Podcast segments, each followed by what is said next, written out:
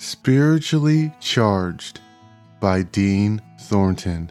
Return to your rest, my soul, for the Lord has been good to you.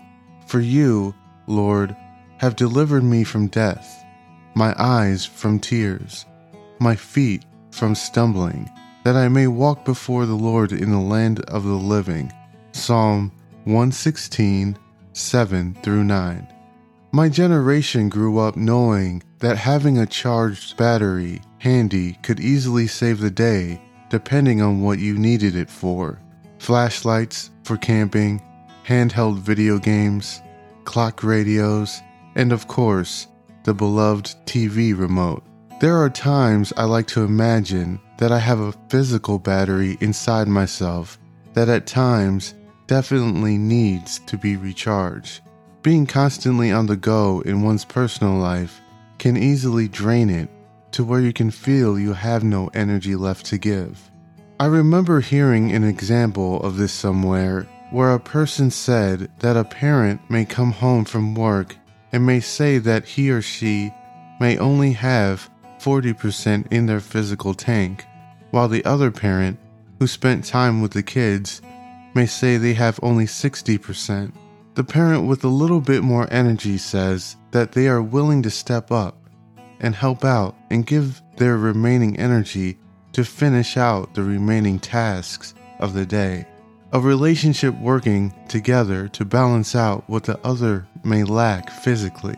In order to charge my spiritual battery, I can't turn to coffee or some outside source to fulfill that need.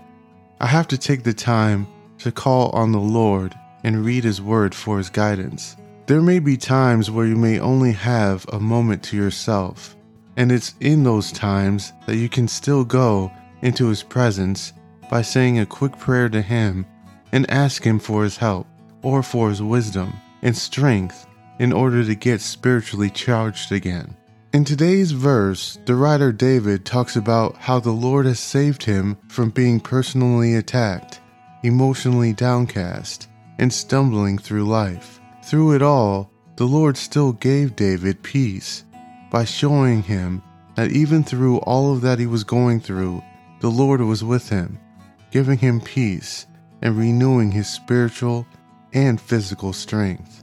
It is important that as believers that we call on the Lord continuously every day in order to keep both our physical and spiritual batteries charged. We don't know what may drain it at any time, but we do know who can charge us and heal us. The Lord is our constant power source, always ready to give us the energy that we need. Call on the Lord today. If you like this episode, please go ahead and hit the like or support the show button, and feel free to follow us by downloading the For My King His Kingdom app in both the Apple and Google Play stores.